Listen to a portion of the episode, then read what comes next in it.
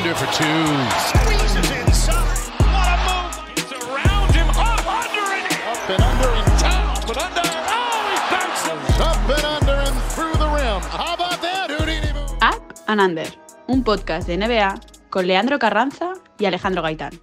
Muy buenas para todos, bienvenidos a una nueva edición de Up and Under, el podcast de NBA que hacemos con Alejandro Gaitán y quien les habla, Leandro Carranza. Último episodio, Ale, antes del final de la temporada regular. El próximo que hagamos va a estar dentro del play-in, creo, si no me equivoco.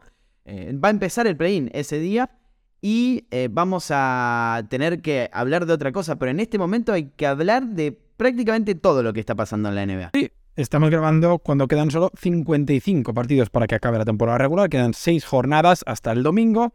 No tengo ni idea cuándo vamos a publicar este episodio y puede que las cosas hayan cambiado. Pero es la última semana de temporada regular. Para algunos ha pasado muy rápido, para otros se nos ha hecho un poquito más larga. Y es cierto, cuando grabemos el próximo episodio, muy seguramente ya sepamos tres series de cada conferencia, porque solemos grabar, digámoslo, los miércoles, así que ya sabremos quién habrá quedado séptimo incluso y quién habrá ganado el primer partido del play-in que se jugará el martes que viene. Exacto, sí, tenemos eh, algunas confirmaciones, otras no, pero sí que vamos a tener un panorama un poco más claro. Lo que queríamos hacer en este episodio es interactuar con ustedes. Les pedimos que nos pregunten cosas relacionadas a la temporada, a lo que está pasando en la NBA y a lo que va a suceder luego, es decir, play-in y play-off. Y elegimos las preguntas que nos parecían más interesantes, las que no se repetían. Hay algunas que tenemos en, en carpeta que se, se preguntaron muchas veces, así que las tenemos en cuenta. Y salió esto que van a escuchar ahora.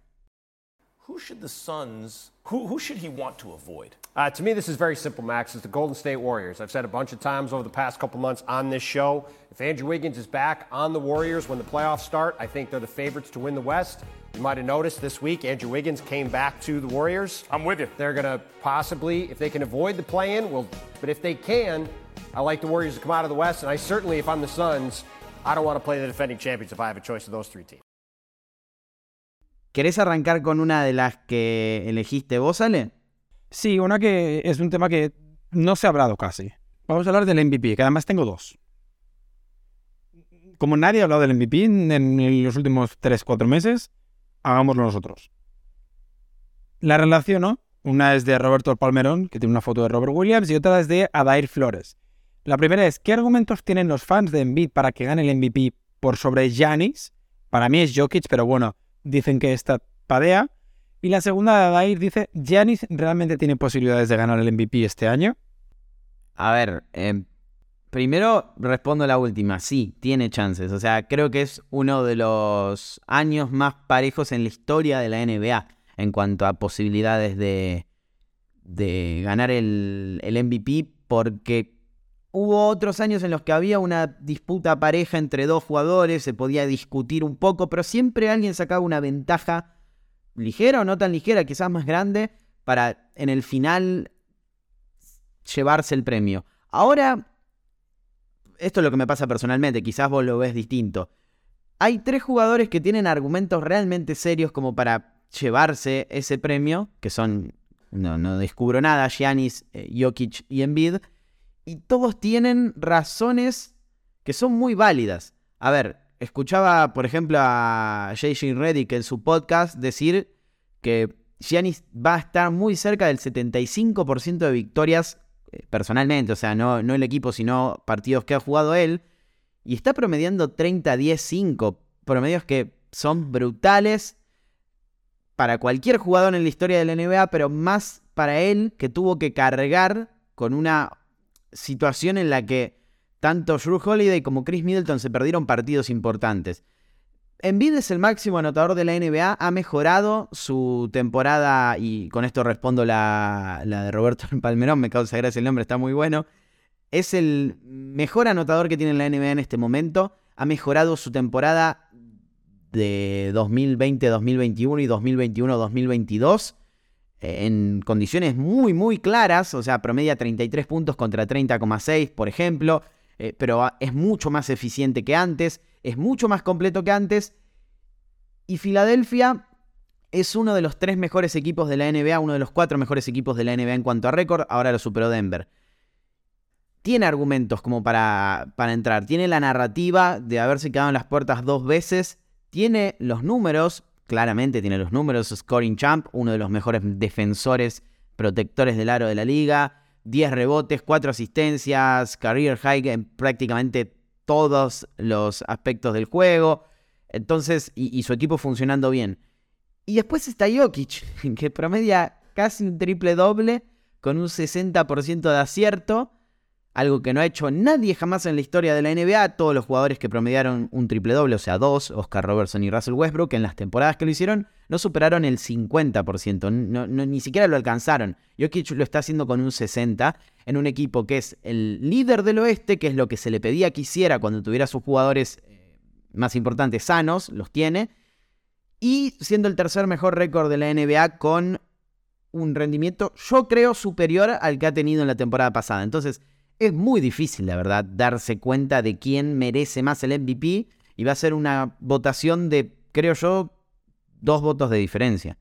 Yo, sin entrar en debatir quién merece el MVP o no, porque no nos lo han preguntado por ahora, digo que Giannis sí que tiene motivos para ganar el MVP, porque si tú coges la temporada de Giannis es seguramente mejor que 70 de los últimos 76 MVPs que hemos visto en la historia de la NBA. Así que sí, lo merece, porque además es el mejor jugador del mejor equipo de la liga por récord que son los Bucks. Y a nivel argumentos de Joel Embiid, por complementar, es que Joel Embiid lo decías, lidera la NBA en puntos, lidera la NBA en eficiencia en jugadores de más de 30 puntos en toda la historia del baloncesto, por encima de un señor que se llama Will, eh, Chamberlain. Y hay argumentos de sobra para pensar que Joel Embiid pueda ser el MVP. ¿También hay argumentos de sobra para Jokic y quizá tiene más? Puede ser. Pero a mí el único argumento que no me convence es el de es que le toca a, Jock, a Joel Embiid. Es que es el turno de Joel Embiid porque Giannis y Jokic ya tienen dos. No, no, no, no, no. No le toca a Joel Embiid. Le toca al mejor de esta temporada. Y si es Joel Embiid, se lo das a Joel Embiid. Pero no quiero que se lo den a Joel Embiid porque le toca a Joel Embiid.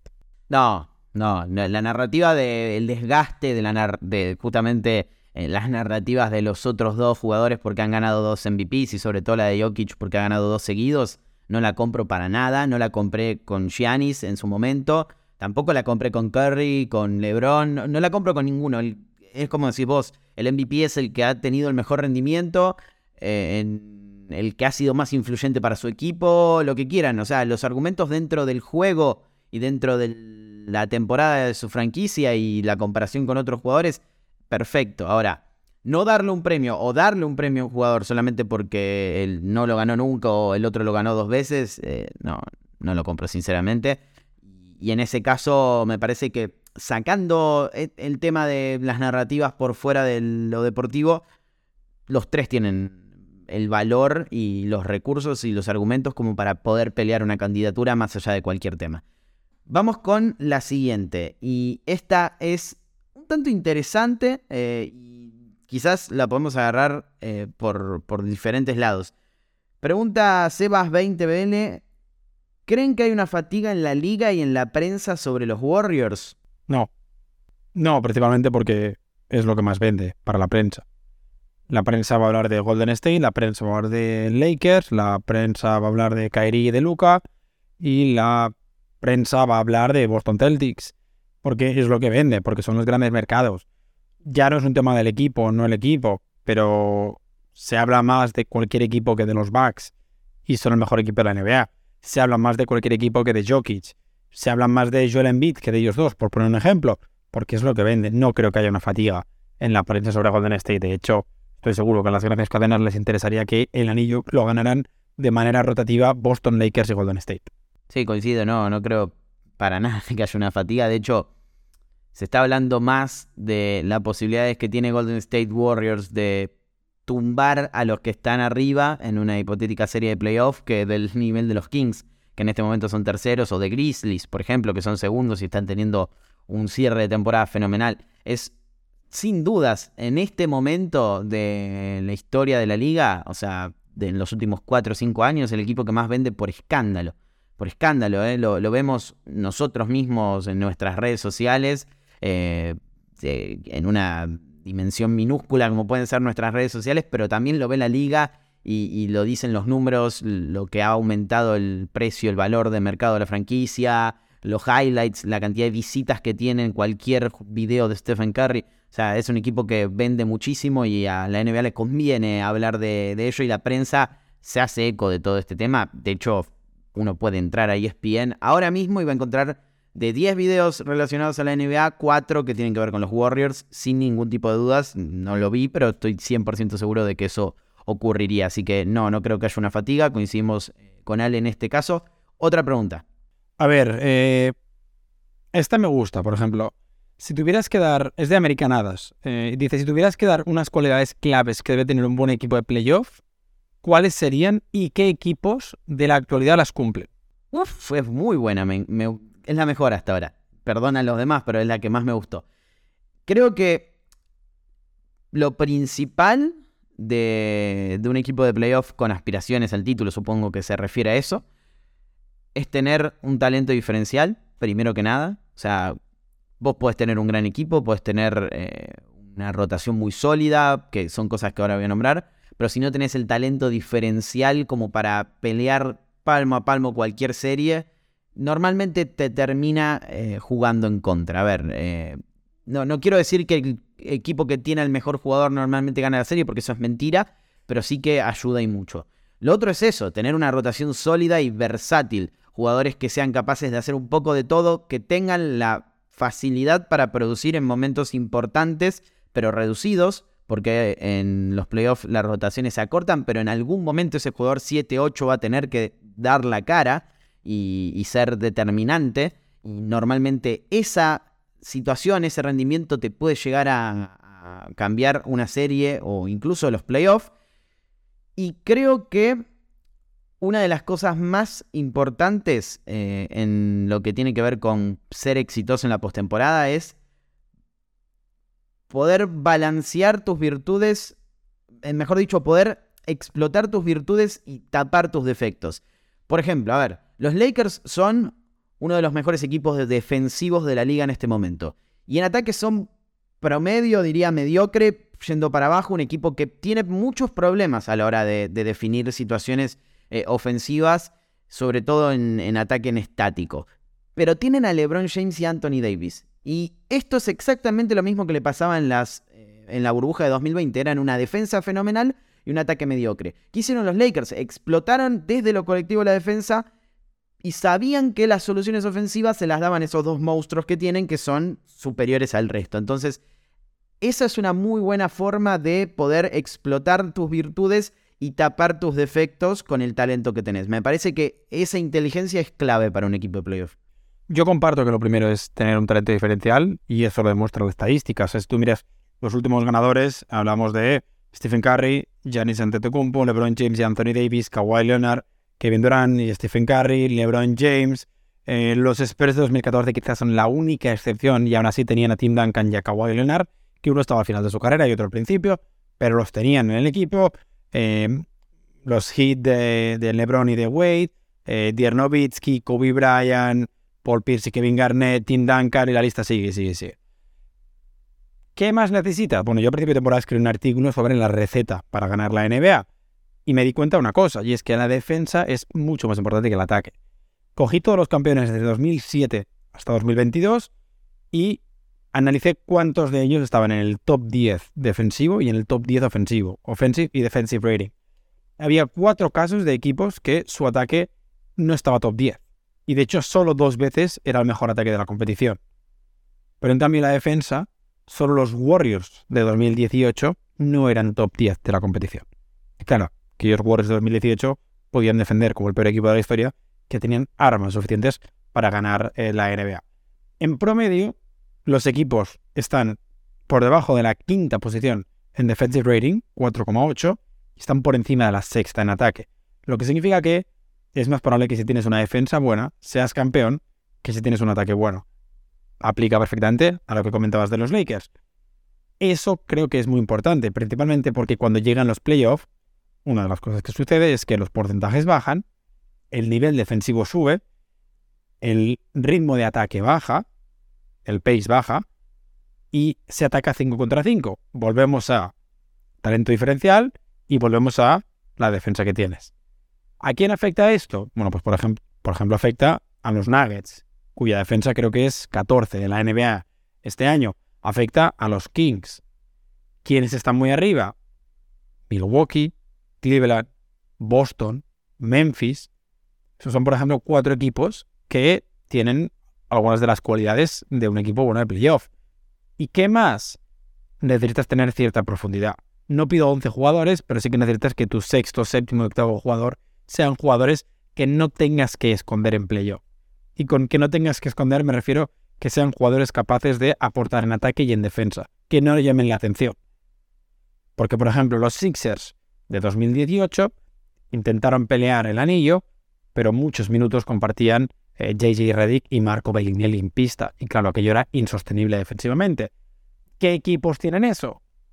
Boston, Milwaukee, Clippers, Nuggets, los Warriors con la vuelta de Andrew Wiggins tienen siete jugadores interesantes, igual está el tema Jordan Poole en defensa, pero ofensivamente es muy diferencial.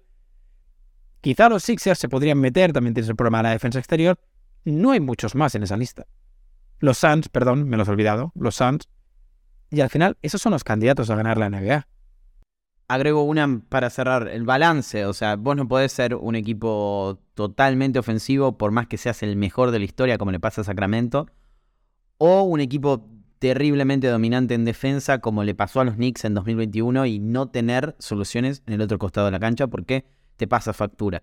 Todos los errores que tengas, todas las deficiencias que tu equipo tengan van a ser expuestas en los playoffs. Entonces, mientras más puedas maquillarlas, más fácil va a ser mantenerte vivo en, una serie. Otra pregunta. Y esta es eh, interesante, te la voy a plantear como me la escriben. Eh, dice Caleb Montoya 8. ¿Qué opinan de Dallas? ¿Van a entrar a playoff? A ver, vengo de un podcast y acabo de decir que sí. Bueno, van a entrar en play-in. Creo que van a entrar en play-in. ¿Necesitan un milagro virtual? Sí. Pero creo que tienen talento suficiente como para hacerlo. Y sobre todo tienen un competidor como es Luka Doncic, que estamos hablando de un talento generacional, un jugador especial. Creo que sí que van a entrar. Necesitan dos derrotas de los Thunder y ganar todos los partidos. Algo viable viendo el calendario de Oklahoma. No creo que entre en playoff. O sea, van a entrar en play-in, no creo que entre en playoff. ¿Pero pierden segundo día de playoff o de play-in, perdón, o pierden contra el noveno? No, su techo es. Ah, vale. Eh, no, el primer día. Bueno, yo creo que van a entrar al play-in. Y si entran al play-in, ojo, que no se metan en playoff. Pero yendo a lo que opino de Dallas, me parece que es un equipo que fue muy agresivo buscando a Kyrie Irving y fue muy tonto al no seguir siendo agresivo en ese mercado. ¿Por qué? Porque absolutamente todos sabíamos que al desprenderse de Dorian Finney-Smith, de, principalmente de él, se desprendieron también de Spencer Dinwiddie y demás, eh, y quedar tan desbalanceados iban a tener un problema enorme en defensa. ¿Por qué? Porque ya venían siendo un equipo malo defensivamente hablando, totalmente distinto al que fueron en playoff y en la temporada pasada. Entonces, si vos no eras agresivo y buscabas especialistas defensivos después de conseguir a Kyrie Irving, que era lo lógico, que si ya tiraste la casa por la ventana, te vayas con todo eh, para tratar de competir ahora mismo, te iba a pasar exactamente esto, no había término medio. O eras el ataque más eficiente de la historia y pasabas por arriba a todos los equipos, por más que tu ataque, tu defensa, perdón, sea un desastre, como le pasa a los Kings, o tenías este bache espantoso en el que eh, en algún momento Luca funciona mal, en algún momento eh, los jugadores de rol no anotan sus triples y la defensa te demuestra que sos un desastre. Entonces creo que es un equipo a medio hacer si los eh, Maps renuevan a, a Kyrie Irving y consiguen especialistas defensivos en un futuro, van a ser un equipo serio. Pueden llegar a serlo. Ahora son un equipo a medio hacer que tienen el talento como para ser campeones de la NBA en un futuro o pelear el título de la NBA. Ahora es imposible porque es como poner em, a, un genio a competir eh, rodeado de gente que no sabe lo que está haciendo, básicamente, eh, o a dos genios competir rodeado de, gente, dos de un roster que no produce al nivel que producen ellos. Y en este caso también va para, para Jason Kidd el palo. Me parece que es uno de los grandes responsables de este momento. Sí, comparto. Creo estamos todos de acuerdo que los principales problemas de Dallas son defensivos, especialmente defensivos. Eh, en la pintura, ni Dwight Powell, ni Maxi Cleaver, ni Christian Wood son un interior suficiente como para intentar pelear por cualquier cosa seria en el oeste actual. Y se ha visto que la plantilla está absolutamente desbalanceada. Es un problema grave. Eh, desde el momento en que se cerró el mercado de fichajes, ya quedó claro que era prácticamente imposible solucionar ese problema y van a tener mucho trabajo este verano, van a tener muchísimo trabajo, pero al mismo tiempo creo que es una pareja que puede funcionar. Eh, Kairi y Lucas son dos grandísimos jugadores y creo que puede funcionar. Otra pregunta, a ver. Eh, a ver, sobre el futuro va. No sé si tienes tú alguna del draft, pero nos preguntan cómo creéis que se desarrollará físicamente Banyama y mm, responden a una foto que dejé el otro día de Giannis Antetokounmpo y añaden yo creo que lo de Antetokounmpo es pasarse, pero sí que puede llegar a ser como Gobert.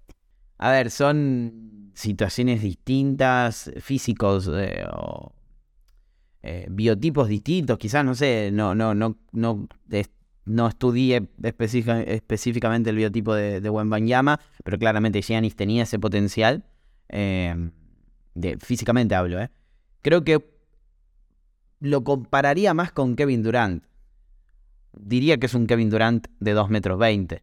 O sea, me parece que su físico va a ir más por ese lado. No lo veo haciéndose muy fuerte, ni muy musculoso, ni muy rocoso. Y no creo que lo necesite tampoco. Eh, no, no, no, no veo un problema tan, tan grande como ve la gente que dice que si Embiid lo pasa por arriba, deja de jugar al básquet y demás. Me parece que es un jugador que puede llegar a ser totalmente dominante con un físico bastante similar al que tiene Kevin Durant, eh, con el adicional de esos 10 centímetros más o 12 centímetros más, dependiendo de qué digas que mide Kevin Durant. Eh, y me parece que, que, no es tan necesario. Ambos son buenos eh, símiles para, para el francés. El tema Giannis yo creo que es más físico que otra cosa en el sentido de que es un jugador que llegó a la liga todavía por desarrollar a nivel músculo y se ha convertido en uno de los jugadores más diferenciales de la historia por su físico.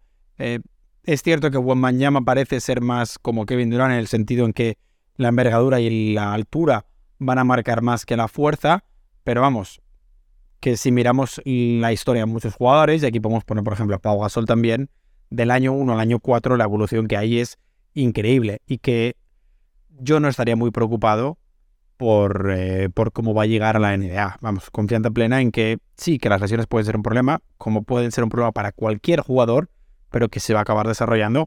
Y sea Kevin Durant, sea Giannis, sea Rudy Gobert, puede tener un físico prodigioso. Insisto, no tengo ni idea de biología, no tengo ni idea de genética, y tampoco he visto lo suficiente a mañana para opinar, pero no estaría realmente muy preocupado. Y aclarar algo, ¿vale? No, no es necesario que cambie eh, drásticamente su físico para dominar. Quizás sí para no sufrir lesiones, pero no para dominar. Wembanyama puede dominar la NBA eh, con, con, ese físico. Eh, el tema es que se mantenga sano y eso es lo más importante. Siguiente pregunta, voy a agarrar dos que están relacionadas porque tiene que ver con justamente el nuevo convenio colectivo de trabajo. nos preguntaban, entre otras cosas, qué pensábamos de la legalización de la marihuana. De la realidad, eh, para corregirlo, es que se saca de las sustancias prohibidas, ya no va a estar en el test antidroga, la marihuana.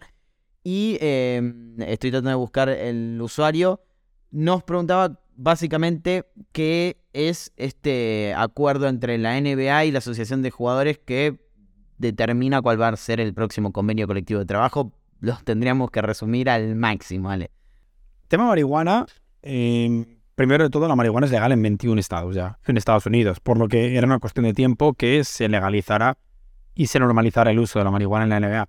Primero porque es un tipo de sustancia que no beneficia a tu juego. Me gustaría un partido solo con jugadores eh, absolutamente fumados. Sería muy divertido, pero no sería el mejor nivel de los jugadores. Y segundo, y más importante, ya llevan unas temporadas que se regula menos. Sobre todo desde la burbuja se permitió el uso de marihuana, cannabis de manera terapéutica y es lo que se va a seguir permitiendo. Al final estamos hablando de cannabis, marihuana terapéutico. No les van a dejar fumarse un porro en el vestuario antes de salir a jugar.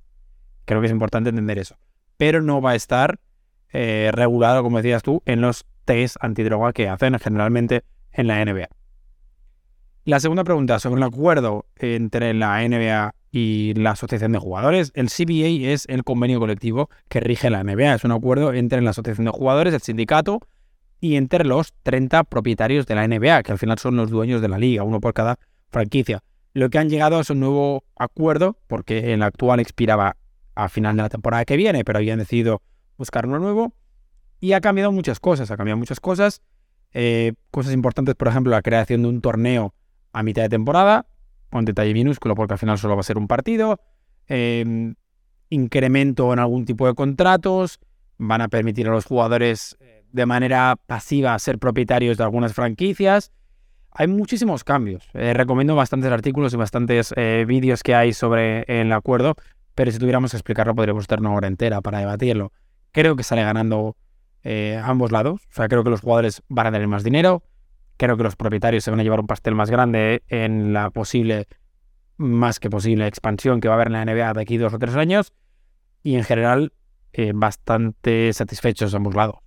Sí, coincido. No, no nos vamos a meter en explicar los cambios y demás, pero, pero para que lo entiendan es básicamente eh, el reglamento de cómo proceden eh, tanto jugadores, o sea, trabajadores, los trabajadores principales dentro del, mundo de la NBA y eh, las franquicias, o sea, cuál es esa relación, que ceden, que no, cuáles son las ventajas, cuáles son las prohibiciones, eh, todo lo que tiene que ver con lo salarial, todo lo que tiene que ver con eh, lo, deportivo, los premios, etcétera. O sea, todo está englobado en el convenio colectivo y para que se llegue a un acuerdo y no vayamos a un lockout, que es lo que ha pasado varias veces en la historia de la liga y no quieren ninguno de los dos equipos, eh, ninguna de las dos partes que suceda, tienen que ceder ambas partes. O sea, algo te tengo que dar para que vos me des algo a mí y lleguemos a un acuerdo, que es exactamente lo que ocurrió en este convenio colectivo. Eh, yendo a lo de la marihuana, coincido. Esto no quiere decir que luego en sus vidas privadas eh, los jugadores no se fumen un porro, porque claramente lo hacen, hay muchos que lo hacen, confirmado por ellos. Eh, propio Matt Barnes lo ha dicho en reiteradísimas ocasiones, que cuando jugaba lo hacía, y hay muchos jugadores en activo que lo hacen también.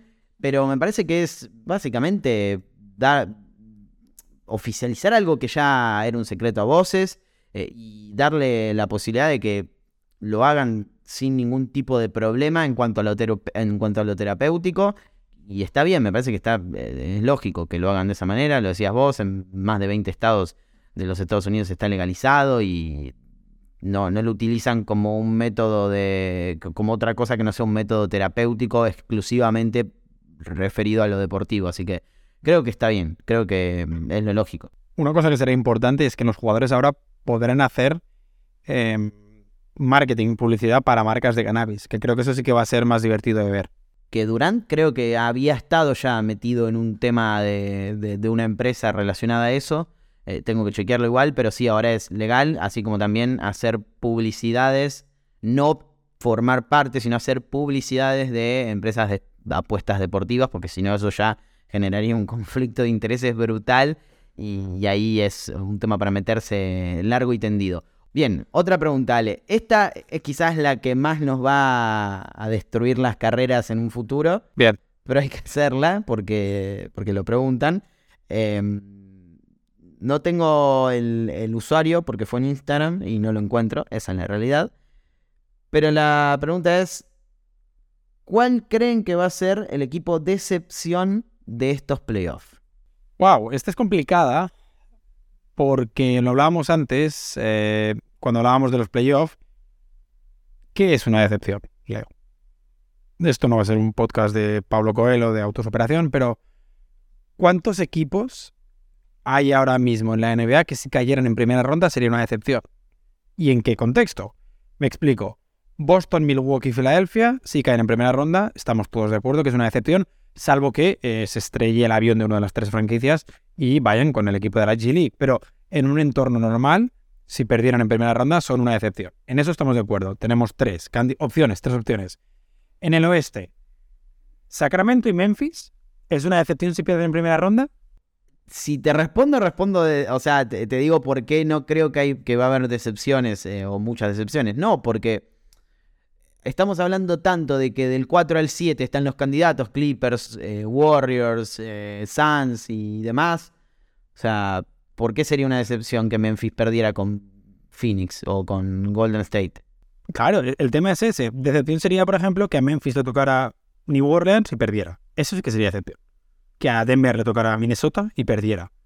Pero si a Denver le elimina Kawhi Leonard, o Stephen Curry, o LeBron James, ¿es una decepción que te elimine uno de los 15 mejores jugadores de la historia? ¿O es lo normal? Aunque hayas hecho la temporada regular increíble, creo que es lo normal. Entonces, es muy, muy difícil intentar encontrar en el oeste un equipo que vaya a ser una excepción. Porque si ahora hacemos una encuesta y viendo quién está ahora mismo del 5 al 7, casi todo el mundo va a decir que los Kings van a perder en primera ronda.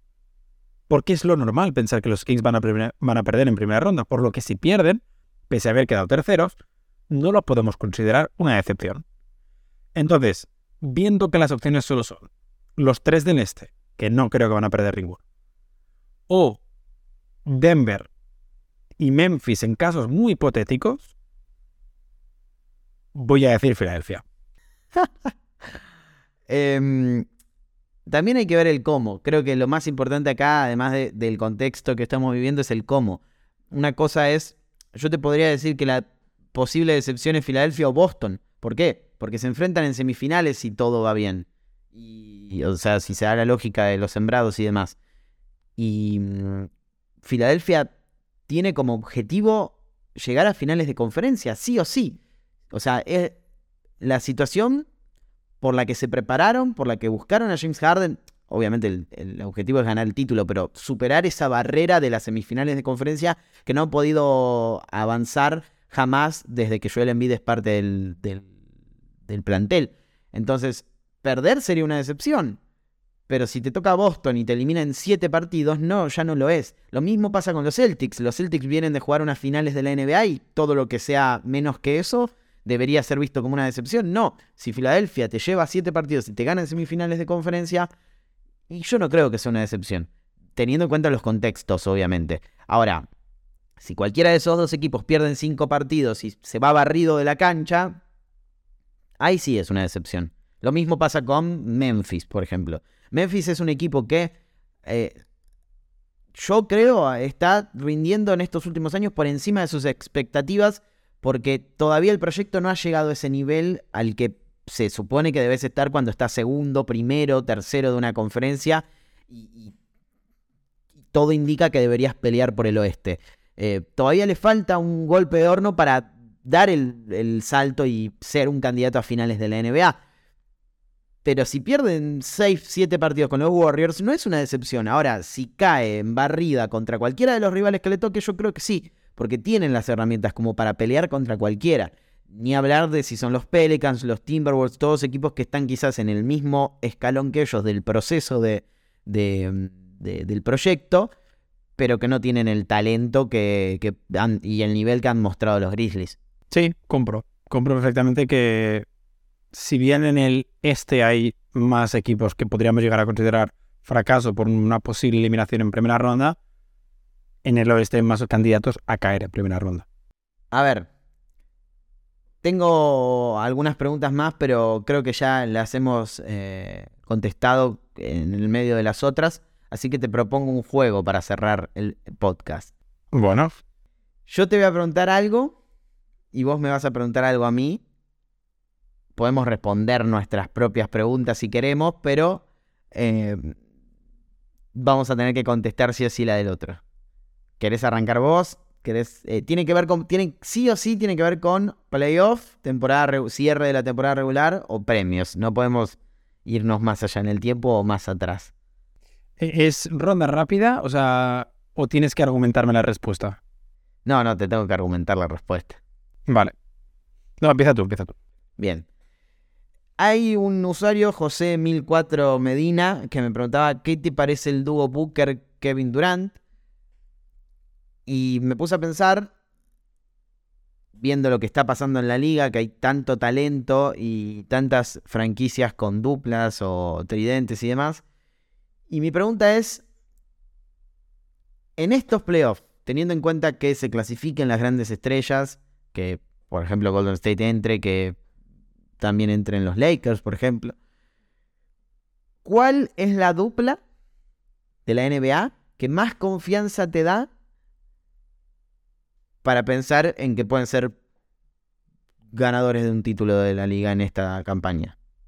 Es que no puedo pensar solo en una dupla, porque yo creo que nombre por nombre, la respuesta lógica creo que sería LeBron James y Anthony Davis, pero no tienen el equipo para estar ahí. O sea, por equipo y por nivel de la dupla, Kevin Durant y Booker están ahí arriba, evidentemente. Y Giannis, con quien tú quieras, y Tatum y Jalen, pero no significa que esos sean las mejores duplas. Eh, creo que es muy complicado simplemente coger la dupla a la hora de pensar en candidatos. Si tú me preguntas cuál es la mejor dupla de la NBA, eso es una pregunta diferente. Y ahí puede entrar, es que incluso la de Dallas. Pero a nivel confianza de cara a los playoffs, voy a coger a KD y Booker, porque lo han hecho previamente ya, no, no juntos, pero sí separados. Voy a coger a Curry con quien quieras, Giannis con quien quieras, Tatum con Jalen, porque, porque es Jalen, pero al final creo que si ganan será por un éxito colectivo. No sé, es que no lo sé. Me parece una pregunta un poco tramposa, en el sentido en el que puede ser que la mejor pareja caiga en primera ronda porque el tercer jugador era el peor de todos los terceros jugadores de los equipos que quedaban en playoff. Entiendo, entiendo, entiendo. A ver, eh, sacándolo del contexto en el equipo en el que están. O sea, no pienses en el roster, no pienses en, en nada. Em, en igualdad de condiciones todos que es algo totalmente imposible de que suceda, ya lo sé, pero ¿cuál es la dupla que más confianza te daría para los playoffs? A ver, yo creo que por el hecho de ser interior-exterior, eh, porque unos candidatos de Defensive Player of the Year, por el funcionamiento que tienen juntos, Harden Beat es una de las mejores parejas de la NBA, si no la mejor pareja, por cómo funcionan. O sea, tienen dominado el pick and roll como no ha hecho nadie eh, desde Stockton y Malone. Ah, y ahí creo que al nivel al que están ellos dos, Booker, KD, pero es que los hemos visto seis partidos, y Tatum, Jalen. Por, por nivel del segundo jugador. Me extraña que no vayas al 100% con Tatum, Jalen, por, por una cuestión de que ambos son dominantes en los dos costados de la cancha. Sí, pero sinceramente no creo que Tatum sea un jugador top 5 o top 6 o top 7 de la NBA, o podemos debatir top 7 si quieres, pero creo que Embiid está por encima. Em, creo que KD al mejor nivel está por encima. Y Jalen es a gusto del oyente si está al nivel de Harden o de Booker, pero a la hora de jugar dos contra dos, creo que Harden y Embiid han subido el nivel respecto al resto. Y KD y Booker están intentando llegar ahí y el juego 2 por 2 de, la pareja de los Celtics no es tan eficiente. Si bien individualmente ellos dos, si los fumas, son la mejor pareja de la NBA, que es un tema diferente. Yo me voy a quedar para hacerte la contra y no elegir el mismo que vos eh, con Stephen Curry y Draymond Green. Porque también tienen esa combinación de que uno potencia al otro, de que Draymond Green es totalmente dominante en defensa y, y si hablamos de complementarse, creo que no hay ninguna que se complemente mejor entonces eh, me quedo con, ellos dos y escucho tu pregunta. A ver, mi pregunta creo que es em, el premio, no el premio, sino el galardón o el reconocimiento más complicado. ¿Quiénes van a ser los guards en los All NBAs? Em, en los tres equipos. Sí. Bien, creo que Luca va a ser first team. Ok. Eh, y, creo que se lo merece de Aaron Fox. Yo también. Porque su equipo está tercero, porque tiene un nivel altísimo y porque el jugador que que yo creía que iba a estar ahí. eh, se ha perdido partidos por una suspensión totalmente escandalosa que ya Morant, aunque su equipo está segundo y está teniendo un rendimiento muy, muy alto.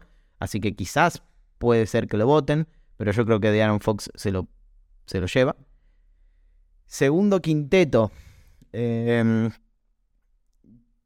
le voy a dar mi mano derecha a Demian Lillard porque creo que no tiene la culpa de que su equipo es un desastre y su rendimiento es de first team, pero lo voy a bajar al, al second team, no lo puedo bajar más que eso. Me parece que ha tenido la mejor campaña de su carrera.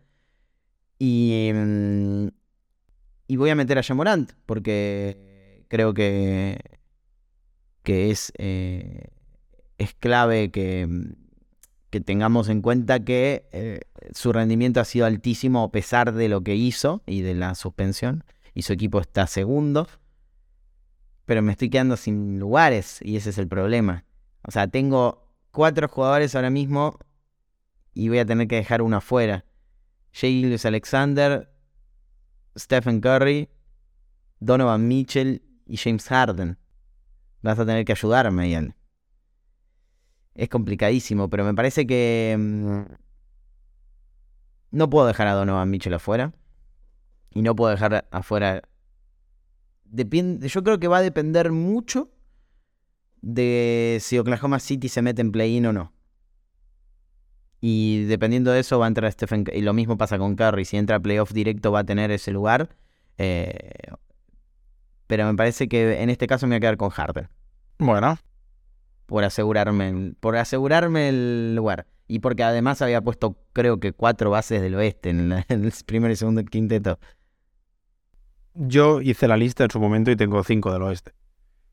Y el primero que falta también es del oeste.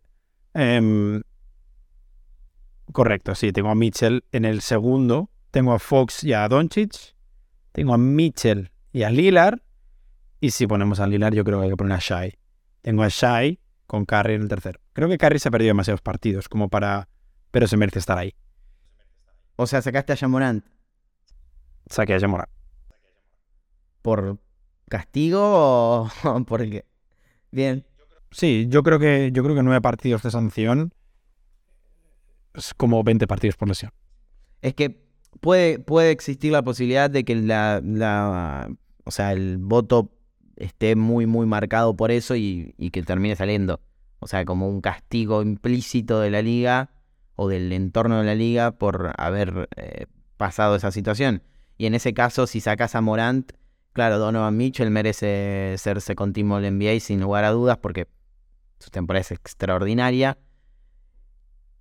Y vamos a dejar afuera a James Harden, el máximo asistente de toda la NBA. A Jalen Branson. Es, es que te iba a decir, ¿no? Ni siquiera hemos mencionado a Branson, que, por poner un ejemplo. O Kyrie Irving, que seamos sinceros, tiene números de locura. Sí, ¿podemos poner eh, el, el quinteto posicional desde esta temporada o...? No, porque me va mal por Jalen Brown. Claro, y por Tatum. No, Tatum entraría igualmente. ¿Vos crees que entraría el primero? Sí.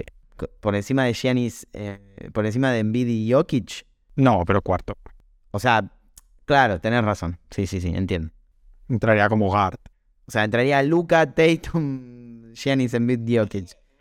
No sé, no sé si sería Luca el quinto, ¿eh? Realmente no sé quién va a quedar primero. Pero al final el All-NBA, si, el All-NBA si fuera posicional, que eso que no hemos dicho nunca, pero si el All-NBA fuera posicional, al final es el MVP del 1 al 5. Sí, es que debería. O sea, Y luego del 6 al 10. Y luego del, del 11 al 15 y ya está. Pues para que damos All-NBA y simplemente hay que ordenar el MVP y ya está. O sea, que, no- que no se vote a All-NBA, me refiero. Que lo ordenen así y ya está. a ver, depende, porque... Bueno, sí, son los mismos los que votan.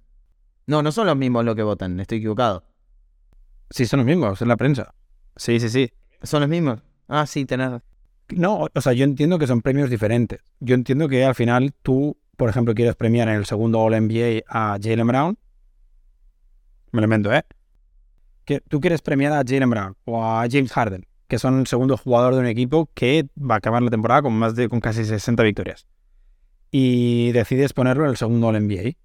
Pero claro, tú no lo has votado entre estos cinco primeros al MVP. O sea, yo entiendo que es diferente y que al final eh, la lista para el MVP es simplemente de, eh, digamos, números uno de cada equipo. Pero puede ser un problema a largo plazo de que Jalen Brown, por ejemplo, se mete a second team All NBA y quede 17 en el MVP. Sí, pero me parece que va a zanjar más eh, discusiones y, e injusticias que, que generarlas. A ver, yo creo que sería más injusto que Embiid o Jokic quedaran este año en el segundo quinteto, que lo van a hacer, porque si se sigue votando como tal, lo van a hacer, a que Brown se meta en el segundo o tercer quinteto, a pesar de no ser ni top 10 para el MVP. Eh, creo que es más válido. O sea, le estás diciendo a quizás el segundo mejor jugador de la temporada que forma parte de. que no, no forma parte de los cinco mejores de la, de la liga, básicamente que no forma parte del, quinteto ideal cuando es el segundo mejor jugador de la temporada. No tiene ningún tipo de sentido. Eh, es solamente una estupidez de, concepto eh, viejo, arcaico, en el sentido de que Jokic ya no juega más de pivot solamente. Embiid no juega más de pivot solamente, hacen de todo. Entonces, ¿por qué si hacen de todo y su función es mucho más extensa que la de un pivot tradicional lo vas a votar solamente como pivot y encasillarlo en, una lista que, en la que compitan entre ellos solamente. Creo que, ahí está la clave. Pero bueno, contestando tu pregunta, no tengo ni idea, puse los que puse, pero me parece que eh, eh, es, en este caso, por ejemplo, una injusticia para los bases. A ver, eh, la temporada de James Harden me parece mejor que la de Julius Randle. La de Jay Ilius Alexander me parece mejor que la de Julius Randle. Pobre Julius Randle tuvo una temporada extraordinaria, fenomenal, pero me la estoy agarrando por él, con él porque es forward. Pero podría decir lo mismo, no sé, de Siakam o de alguno que entre en esa lista. Creo que hay bases que han rendido mejor que algunos forwards o que han tenido mucho mejor rendimiento constante y parejo en cuanto... A mí, a mí me ha costado encontrar forwards para el All NBA me está costando encontrar forwards que realmente lo merezcan, porque no quiero bajar el listón por debajo de 60 partidos, por ejemplo. Y me está costando mucho. Eh, te doy un dato antes de cambiar el tema. 1958, 1961, 1962, 1963 y 1965, si no me he equivocado, MVPs de Bill Russell. En cuatro de ellos fue second team All NBA. Pero hay que hacer la salvedad de que era una votación diferente, claro. Sí, votaban jugadores y prensa, era diferente, pero hay que decir que en aquel momento no había debate si había que cambiarlo o no. No, no, pero son dos miradas totalmente distintas, o sea, un, una eh, de compañerismo entre, entre otras cosas y que evalúa eh, otros aspectos y otra más analítica, podríamos decir. A ver. Sí, pero podía ser el segundo mejor jugador de la liga sin ningún problema. Sí. Y caía en el segundo porque existía un señor que se llamaba Will Chamberlain. Y está mal que, es lógico, que es lógico, pero que en aquel momento no se planteó cambiar nada. Ahora que pasa Joel Embiid, vamos a cambiarlo todo. Vos decís que Joel Embiid tiene mejor un trato más preferencial que el de Bill Russell. De ESPN, sí. Eh, bien, bueno, es un debate que podríamos tener, pero yo creo que es injusto para, para Bill también. O sea, después una carrera no se va a definir por... O sea, Bill Russell es uno de los 10 mejores jugadores de la historia y sinceramente me importa poco si haya sido second team o first team. Eh, más si fue MVP en esa temporada, es totalmente insólito, pero eh, creo que las cosas que se pueden arreglar fácilmente las deberían arreglar fácilmente. Y, es una época esta, a diferencia de la de los 60, en la que la diversidad de roles, de funciones, de, de impacto en el juego y de cómo se desenvuelven esos perfiles es muy distinto. O sea, tienen una trascendencia, no digo que sean mejores, digo que tiene una trascendencia más alta en el juego y en todos los aspectos del mismo. Pero bueno, em, son, son debates que vamos a tener que tener la temporada que viene, Ale, porque en este momento rige otra votación, la de siempre, y vamos a ver qué sucede con el MVP, con los premios eh, de temporada. No hablamos, por ejemplo, del Defensive Player of the Year, pero creo que coincidimos ambos en que lo debe ganar Brook López, segundo Janet Jackson Jr., eh, del sexto hombre del año, que, es de Brogdon, de, de, del coach del año, que si no se lo dan a Mike Brown tenemos que ir eh, ya mismo a la sede central de la NBA. De todas esas cosas que nos quedaron afuera, pero elegimos algunas preguntas que nos parecían interesantes. Y ya el próximo programa vamos a tener que estar hablando de algún equipo que entró a los playoffs. O alguno que no entró o cayó el día anterior si somos malos. Bueno, toca ser un poco pesimista. Antes de irte, porque no lo has dicho, campeón. Eh, Hay que decirlo ahora, no cuando tengas el cuadro delante. Hay que decirlo ahora. Significa que confío en ese equipo sin importar quién le toque. No, bueno, no, no lo voy a elegir por eso, ¿eh? Pues si lo elijo por eso, elijo a los Bucks, pero voy a decir, y me la voy a jugar asquerosamente, Philadelphia 76ers. No.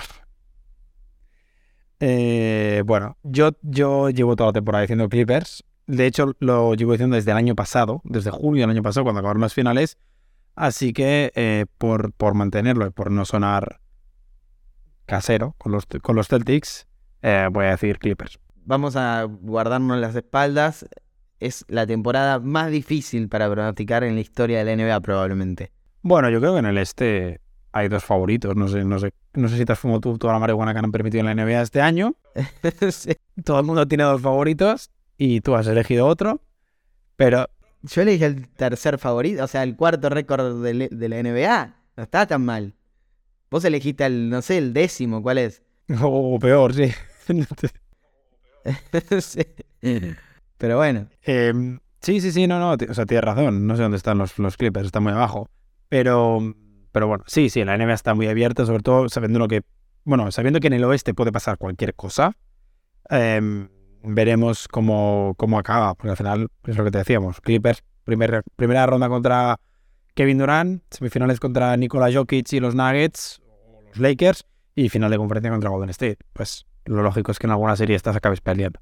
sí, o que te pase lo que le pasó a Boston el año pasado, que fue justamente eso, cruzarse con Brooklyn y KD, Kyrie Irving, con Milwaukee, el campeón defensor, con Miami, que te lleva siete partidos y llegar fatigado y que te agarre un equipo como Golden State y te saca una ventaja porque claramente lo va a hacer.